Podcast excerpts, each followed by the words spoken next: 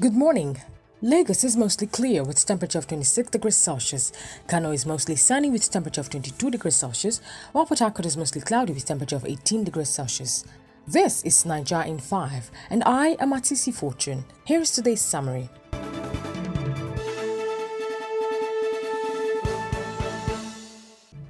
Abba a deputy commissioner of police and head intelligence response team of the Nigeria Police Force, was yesterday suspended over his indictment by FBI. In a statement on Sunday, Ikechukwu Ani, spokesman of the Police Service Commission, said Kyari's suspension took effect on Saturday. Seven persons were reportedly killed and over 200 houses were burnt when armed bandits suspected to be Fulani herdsmen attacked Jabu Miango community in Bassa local government area of Plateau State in the early hours of Sunday. A lawmaker representing Rukuba Irigwe constituency in the Plateau State House of Assembly, Honorable Musa Aga Ivia, confirmed the incident. The FCT Minister of State, Dr. Ramatu Aliyu, has said 8 billion naira is being spent annually on waste management in the Federal Capital Territory. The minister made the disclosure in a statement issued by her special assistant on media, Mr. Austin Elemwe, on Sunday in Abuja. Akwa United are the champions of 2020-2021 Nigeria Professional Football League season. The Uyo-based side were confirmed the league winners on Sunday evening after they beat visiting Mountain of Fire Ministry FC 5 2 in one of match day 37 games. At least one person was killed at Shasha community in Ibadan, the Oyo state capital, yesterday, following a fresh crisis that broke out in the area during the weekend.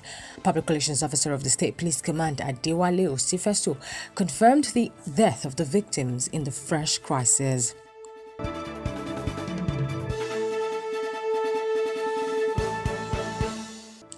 Pelumi Olajengbesi, one of the Nigeria-based lawyers of Yoruba Nation agitator Sunday Igboho, has urged the Nigeria Police Force to make the trial of suspended Deputy Commissioner of Police Abba Kyari over alleged bribery open. In a statement on Sunday, Pelumi, who commended the Nigeria Police for starting a probe, also demanded that journalists should be allowed to cover Kyari's trial. Two suspected armed robbers have been set ablaze by an angry mob in Anambra State. The incident occurred at Miliezi Ibo in Oraukwu community, Idemili North local government area on Sunday morning. Anambra police spokesman Ikenga Tochukwu confirmed the incident. Director General of the National Agency for Food and Drug Administration and Control, NAFDAC, Professor Moji Adeyeye, has decried the incessant rejection of food and agricultural commodities from Nigeria by the United States of America and the European Union member countries on account of poor quality. The National Drug Law Enforcement Agency says it has recovered 35 wraps of cocaine from a lady passenger at the Murtala Mohammed International Airport, Ikeja, Lagos. Mr. Femi Babafemi, NDLEA's Director of Media and Advocacy, disclosed this in a statement made available to the News Agency of Nigeria on Sunday in Abuja.